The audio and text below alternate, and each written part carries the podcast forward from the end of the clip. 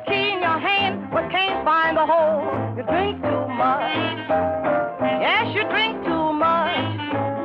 You can't do nothing cause you drink too much. I give you money to pay a bill. You come home smelling like a liquor still. You drink too much. It seems hard to believe now, but the political processes of this nation were worked successfully almost a century ago to outlaw the drinking of wine, beer, and alcoholic spirits. The Constitution was actually amended for this purpose.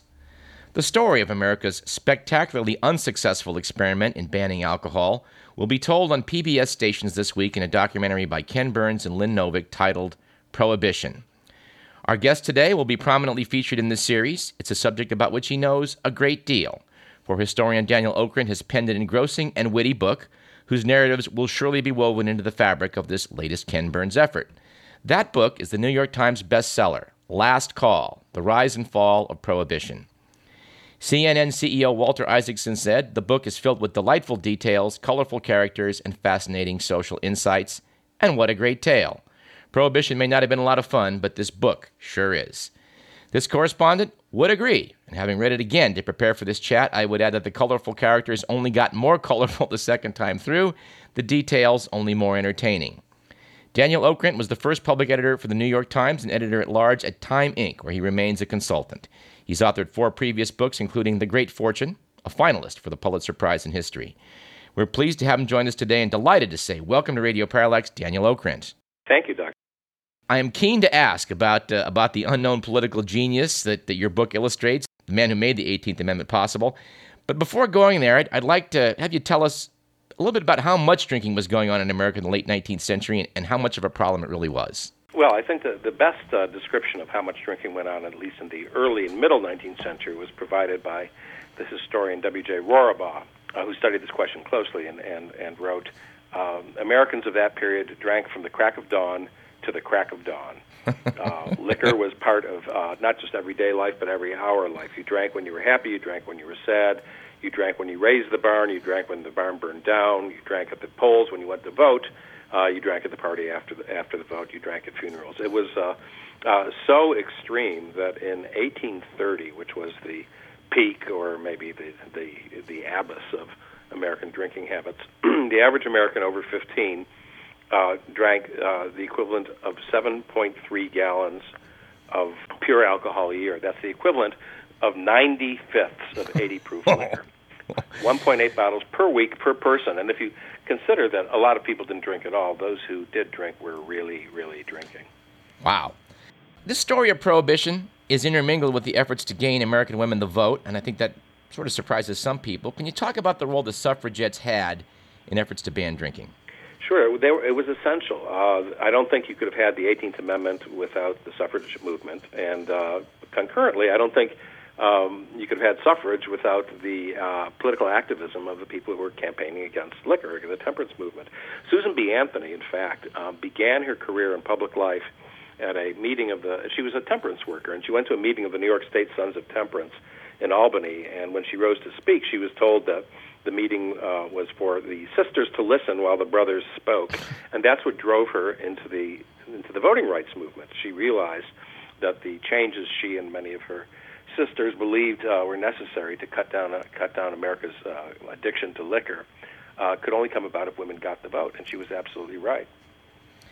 Well, it's early in the nineteenth century. Drinking's enormously popular. The taxes on alcohol are, are a huge source of government revenue.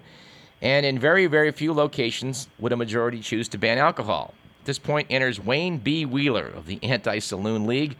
Uh, Last Call, I think, really illustrates the importance of this now largely forgotten man. Can you tell us about him?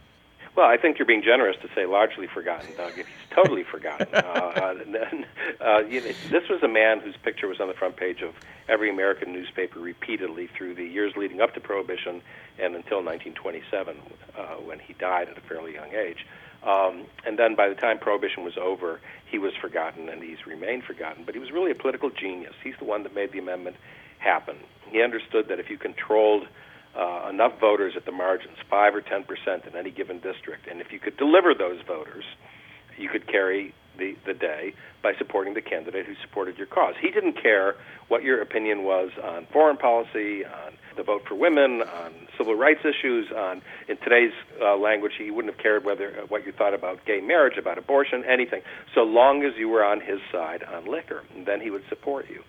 Uh, one of his colleagues said the Anti-Saloon League, the organization that Uh, Wheeler rode to, to, to success with, uh, existed for the purpose of political retribution, to defeat candidates who would not support them. And Wheeler manipulated uh, the political system entirely legally, uh, but entirely effectively, that he was able to bring about this radical change, a change in the Constitution, even though there was nowhere near a majority of Americans who supported it. Well, at one point, Wheeler takes on the candidate for the Ohio governorship, one of the, uh, I guess you'd say, people that political fixer Mark Hanna put in office. He defeats him. That must have woken some people up as to the, the power of Wheeler and the Anti-Saloon League. That's where it begins. It's in Ohio in nineteen oh four, nineteen oh five, when a very popular Republican governor is opposing a local option bill, and not opposing it entirely, and he, he was not pro-liquor particularly, but it was a bill that Wheeler and his colleagues wanted passed, and they decided they were going to go after him. And they beat him. And from that moment forward, everybody else in American politics was on notice that the Anti-Saloon League was able to deliver votes, and they would deliver votes. Well, the Anti-Saloon League, Women's Christian Temperance Union, they're fighting for prohibition. But as you point out in the book, uh, the movement to ban alcohol really forged some strange political alliances. The suffragettes were joined by the, the Ku Klux Klan. They were allied with the uh, the International Workers of the World, and sort of hard for us to imagine now, but we got progressives that were working hand-in-hand with racists to fight for prohibition. It was an amazing coalition. It stretched, as you said, from the Ku Klux Klan on the far right to the I W W on the far left, and they all had their different reasons for supporting prohibition. Uh, the K K K supported prohibition largely as an anti-immigrant movement. They saw that the politics of the big cities were being taken over by, particularly by Irish and Italian immigrants, uh, and that the most influential political figures in many of the cities of the Northeast and the Midwest were saloon owners, and they wanted to take their country back, uh, to uh, use a phrase that's come back into Uh, regular uh, use. The progressives, seventeen of the eighteen members of the Progressive Party in Congress, uh, when the uh, constitutional amendment was voted on, voted for prohibition. They believed it was a way of improving the lot of the working people, that they were that the working people were held down by their dependence on and their addiction to, to alcohol. At the far left, the I W W, similarly, they believed that the working man was held down, but that specifically that alcohol was a tool of the of the industrialists, of the plutocrats, that they consciously used to keep the working man in his place. Well, U S enters World War One, and uh, the anti-German feelings that sort of got aroused get transferred against brewers, who are largely German immigrants. And, of course, I guess Wayne Wheeler has a hand in this, and he arranges for some congressional hearings. Yeah, and that's what puts it over the top. I mean, it's one thing to get something through two-thirds of the House of Representatives and two-thirds of the Senate to get the amendment Uh, submitted to the states, but then you need thirty at the time thirty-six of the forty-eight had to approve the amendment for it to be ratified, and that was a very would be a very very tough and long uh, uphill political battle. In fact, um, in a compromise, they put into the amendment that it had seven years to get it adopted, uh, or it would it, all the the ratifications for the individual states would expire. N- a lot of people thought there was no chance they could get it done in seven years. Well, in fact, it took them barely a year. And the World War One was the key factor. Uh, Wheeler was able to say, you know, look at these people whose last names are Schlitz and Schmidt and Pabst and Anheuser and Busch and so on and so forth. And they are all German, their names, and we are fighting uh, a war against the Germans, and they're taking American grains and using it to make their foul beer. They're corrupting the morals of the American serviceman.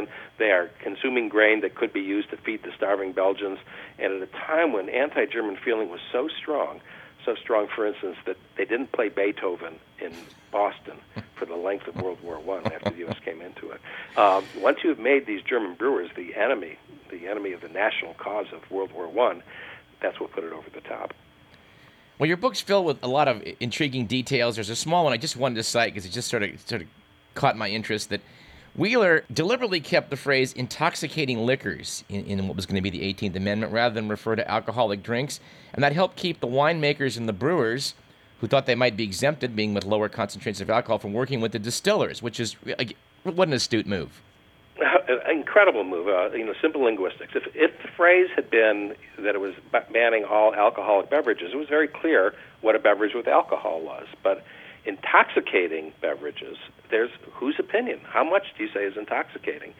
So uh, there were particularly uh, people who believed in, in, in wine and in beer that they believed that they would be, would be exempt from the law and that we'd be able to continue to consume those those beverages.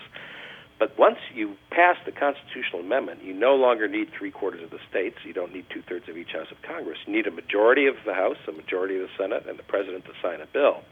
And that's when the Volstead Act, the Enforcement Act, was passed, and that's where Wheeler put in his definition of an intoxicating beverage, which is to say anything that had more than one-half of one percent alcohol in it, which would have made German chocolate cake and sauerkraut illegal if people had really thought about it. So it was a it was a real shock, a shock to the system, a shock to the many people who supported prohibition. Now we're beginning to have second thoughts.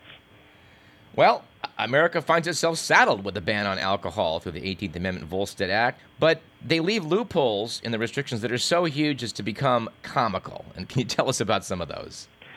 Well, there were three primary loopholes. The first one was for medicinal purposes. You could continue to get liquor for medicinal purposes, and uh, anybody who lives in California and who's familiar with the recent history of marijuana is used for medicinal purposes would, would certainly understand that. Um, you could go in most American cities to your local physician and buy a prescription for for three bucks and trot it down to your local pharmacy. And once there, you could get a pint of liquor every ten days. I have a physician's record book that I bought on eBay, actually, from Providence, Rhode Island in the late nineteen twenties. They were required by law to record the name of everybody they wrote a liquor uh, prescription for and the disease that it was being prescribed for. And the disease, in every case, it, it, it, you know, it said la grippe, la grippe, la grippe, you know, flu. The American Medical Association, in fact, which had, had uh, in nineteen seventeen said that there was no use for alcohol in the uh, uh, medicine cabinet. In nineteen twenty-one, nineteen twenty-two, they changed their minds. They took a poll of American physicians and came out with twenty-seven different ailments that they said could be uh, treated with uh, the use of alcoholic beverages. And these ailments ranged from uh, cancer and general debility to and snake bite and diabetes to, at the other end, my very favorite, old age. So that was a uh, a loophole you could drive a, a liquor truck through. Um, the second one, which also flourished in, in California, particularly in Napa and Sonoma, was the uh, sacramental wine business. It was obviously the case that they were not going to forbid Catholics and Jews uh, from using wine in their sacraments and in their in their religious services. By nineteen twenty-one, Georges Delatour, who was the owner of Beaulieu Vineyards, still one of the dominant vineyards in, in Napa Valley, Uh, was offering sacramental altar wines in ten different grape varietals. you, you could get it in everything from Riesling to Tokay to Cabernet. And the same thing happened uh, a, little, a little bit differently uh, among Jews. You could only get uh, wine from your rabbi, which meant that, for instance, Congregation Talmud Torah in Los Angeles grew from uh, fewer than one hundred members to one thousand members in the course of the first year of Prohibition. And uh, this was a, another way for people to Know, to get what they wanted and get what they felt that they needed. The third way was the way that Wheeler needed to get the farm vote, and he knew that farmers were dependent on, on hard cider. So it was uh, put into the Volstead Act that you could preserve fruit. You could make alcohol uh, by uh, for the purpose of preserving fruit. Well, that led to a huge boom in the grape business in California. They couldn't make their wines in the Central Valley and Napa and Sonoma and elsewhere, but they could ship their grapes east, particularly to the large cities that had large Southern and Eastern European populations, uh, where people could make it on their own. It was said you could walk down the street of some Italian neighborhoods in Brooklyn in nineteen twenty-five uh, in October when the pressing was going on, and you could get drunk simply by inhaling. The book is Last Call, The Rise and Fall of Prohibition. We're speaking with author Daniel Okrent. The forces that made prohibition the law of the land kind of failed to ensure there'd be some necessary funding to prosecute the vast numbers of people who were going to be, you know, ca- arrested and prosecuted. It, it got kind of ludicrous. And um, in the middle of this, there's a woman I think worth mentioning too, Mabel Willebrandt. Let's talk about prosecution in general and, and Mabel in particular. Well, as you said, the, the uh, there was. Um Uh, a, a big uh, gap between the wish to have a law and the means to enforce the law. The uh, federal government uh, never appropriated remotely enough money to enforce the law. At the beginning, it was two million dollars uh, to cover the entire nation. And it was not likely that the uh, very conservative Republican Congresses and presidents of the nineteen twenties, who didn't believe in government much at all, uh, we're going to be appropriating much um, money for enforcement. So um, a really weak enforcement staff, very small, uh, tried to cover the country with a, a napkin when they needed, you know, some, a gigantic blanket. Uh, the person in charge of prosecuting those cases when people were arrested was Mabel Walker Willebrandt, another Californian, a fascinating and also forgotten character. She was um, the highest-ranking woman in the federal government, Assistant Attorney General in charge of enforcement of prohibition laws, among other things. Um, probably, I would think, the best-known woman in America at the time who wasn't in the entertainment business. She was known as the Prohibition Portia. Uh, and she really believed that you have a law, you have to enforce it. And she fought with U S attorneys around the country and had them fired if they weren't enforcing it. And she campaigned as hard as she could. And she tried very much like the, you know, the classic boy in the dike in the in, in, in Holland to stop a flood by herself, which she obviously couldn't do.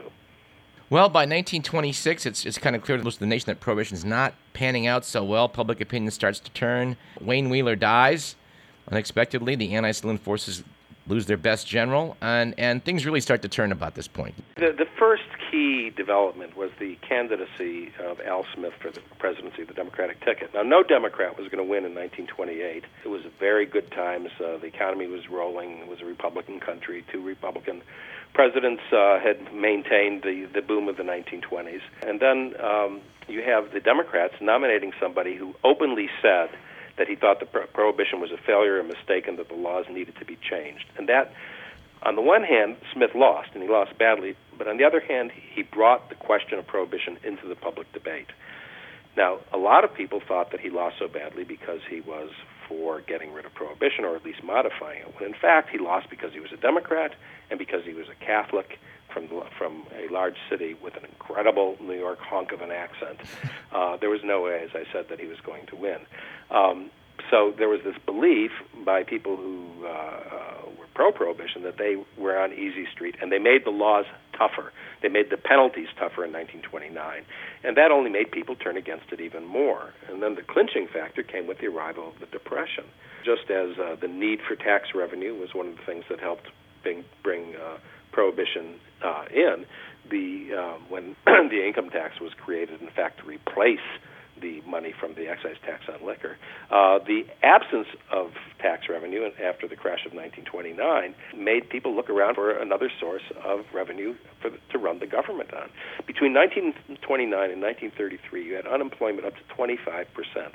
Federal income tax collections were down by thirty-three percent. There were no capital gains collections at all. Nobody made money on the stock market between nineteen twenty-nine and nineteen thirty-three. The government was running on fumes, and people who had supported prohibition realized that they had to change the law because it was so necessary to get that revenue back. Franklin Roosevelt campaigned in nineteen thirty-two on the belief that two hundred fifty million dollars of revenue would come back just from legalizing beer. Um, and that was a lot of money in those days. And in fact, in nineteen thirty-four, the first year after Prohibition, fully nine percent of all federal revenue came from the renewed sales of alcoholic beverages. Well, it sounds as though in the late twenties that this, this sort of a quiet coalition is forming. You, you talk in the book about John Raskob. He's, he's an ally of Al Smith. He's also working with the DuPonts on the Republican side of things to, to repeal Prohibition quietly. And um, reading the book, it sounds like this, these efforts sort of are, to this day, a little bit per- imperfectly understood. Right. I mean, there were, there were a lot of people who were sincere in their opposition to prohibition because they thought that it was very bad for uh, the, you know, belief in in, in, in law. Um, how could we uh, have a society in which the law is being broken on a regular, visible basis? Why would people respect other other laws? Other people were opposed to it because it was an invasion of their individual rights. Other people were opposed to it because they wanted the tax revenue back. Other people were opposed to it because of the incredible amount of crime, uh, the crime syndicates that were born during the nineteen twenties because of prohibition.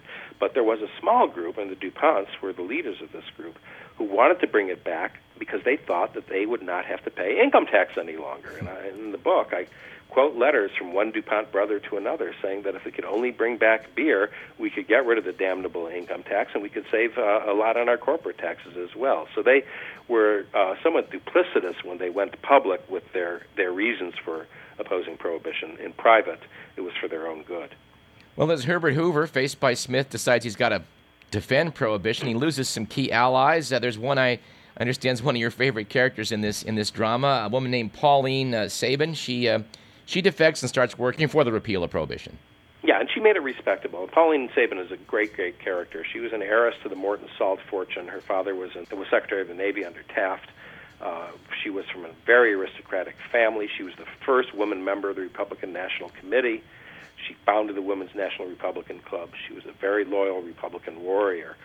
And she turned against Prohibition. She thought that we needed to have some changes. And then she heard Hoover, whom she had supported very avidly, uh, say in his, in his inaugural address, address that it was a noble, the noble experiment and it was worth keeping it in place. And that turned her away from the Republican Party as well as away from the the uh, pro-Prohibition movement. And she began to campaign very publicly, very visibly against Prohibition. And because she was so respectable, she was this, you know, great society lady from New York.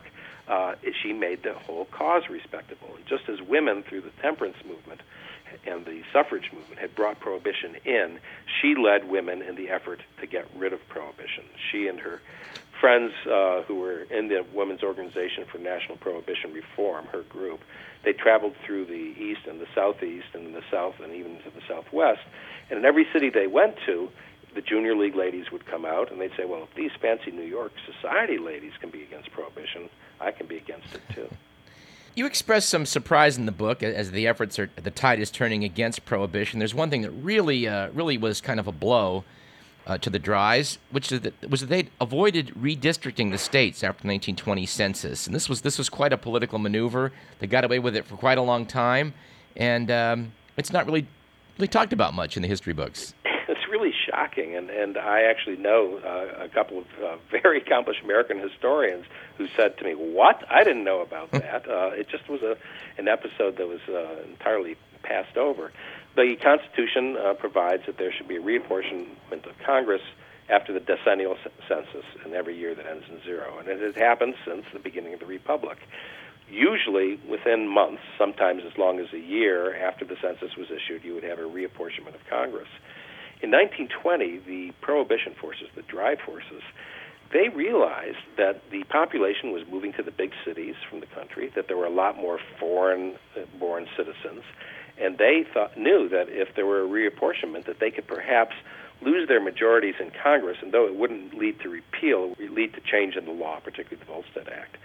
So they simply dragged their feet for nine years, and they had enough political clout that they were able to do this. The apportionment that didn't take place until nineteen twenty-nine finally affected the nineteen thirty election. But the nineteen twenty-eight election for Congress was based on population patterns that went back to nineteen ten. And it was a very, very different country then. Well, the end comes as Congress votes to create the twenty-first Amendment, simply repeal the eighteenth. But it's itself an extraordinary end to a, to this extraordinary social experiment. Very few people thought that it could happen because there had never been a constitutional amendment repealed before. Uh, they thought they could change things by changing the Volstead Act, um, uh, various other uh, efforts, but re- repealing a constitutional amendment couldn't happen. Morris Sheppard, the senator from Texas who actually wrote the eighteenth Amendment, said in nineteen thirty-one that there was as much chance of the, the uh, uh, eighteenth Amendment being repealed as a hummingbird to fly to the planet Mars with the Washington Monument tied to its tail. Well, that hummingbird flew uh, barely two years after he said that. Once the country realized that there was a possibility, um, the dominoes fell one by one by one, and, and when Texas, which had been a very dry state, Morris Sheppard's own state, voted uh, overwhelmingly to repeal Prohibition, uh, then it was clear it was doomed. You uh, closed the book with a section about some people that you kind of talk about uh, in, in the text, and, and my favorite by far is your discussion of Joseph P. Kennedy. He he sort of earns a passing mention in the book for supplying the booze to his Harvard reunion, but of course in the public mind his name is maybe second only to Al Capone as being thought of as with bootlegging, and your research shows this is pretty clearly not true.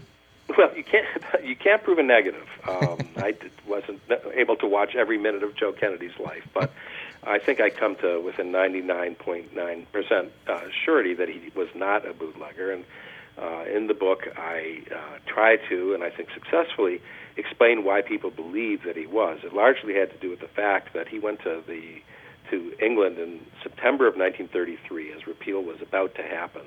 with James Roosevelt, the son of Franklin Roosevelt, and he came back with legal licenses under medicinal permits to import three brands of, of liquor into the U S, Gordon's Gin, Dewar's Scotch, and I think the third was Hagen Haig.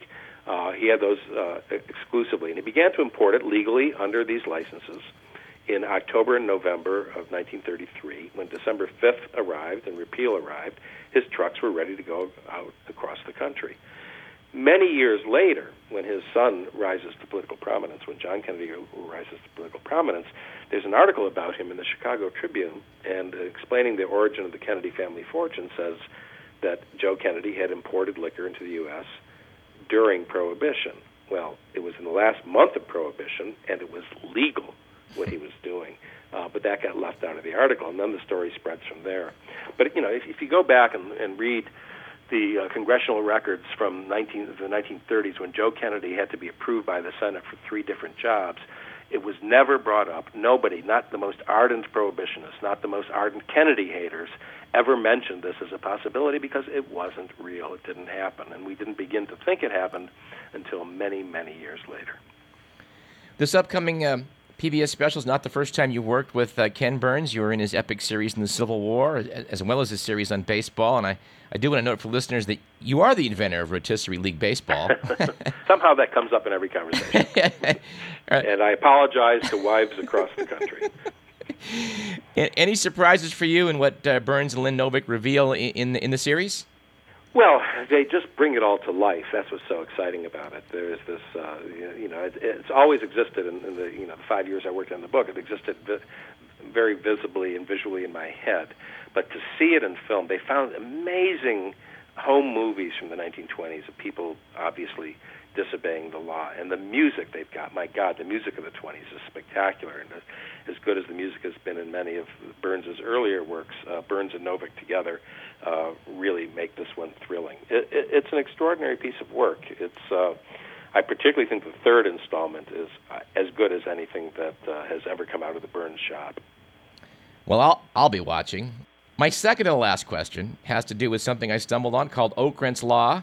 Uh, you've stated the pursuit of balance can create imbalance because sometimes something's true, and you're referring to the press providing legitimacy to fringe and minority viewpoints trying to appear even-handed. Just want to say I, I really like that. Well, thank you very much. I appreciate it. I didn't call it Okrent's Law. That's what somebody else called it. Well, my final question, you got a book that's chock-a-block with memorable quotes that are sometimes hilarious. Can you, can you share a couple of your favorites? Well, I liked what uh, Will Rogers said when uh, Prohibition came in. Uh, he was very foresightful about what was to happen. He said it was really, uh, he said two things, but the first thing that he said was that the reason why it happened is that for all the years leading up to it, the dries were really fighting hard to get rid of liquor, whereas the wets were too busy drinking. And it was really true. Uh, the other thing that he said at, at that time, after, after Prohibition had arrived, was, it was a perfect situation because uh, liquor was so available. He said it was a perfect situation because the dries had their law and the wets had their liquor. The book is Last Call, The Rise and Fall of Prohibition. I'll wager that after watching P B S This Week, many listeners are going to learn more, and, and your book's going to prove a, a great way to do that. Do you have a website in addition that people might want to check out? Yeah, it's w w w dot daniel okrent dot com. Uh, not a lot on it, but uh, if you want to know more about the book, uh, there's, there's quite a bit there.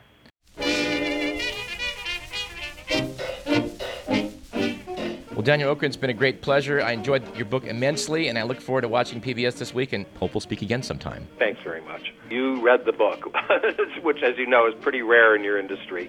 Uh, I can't thank you enough. It's been a pleasure.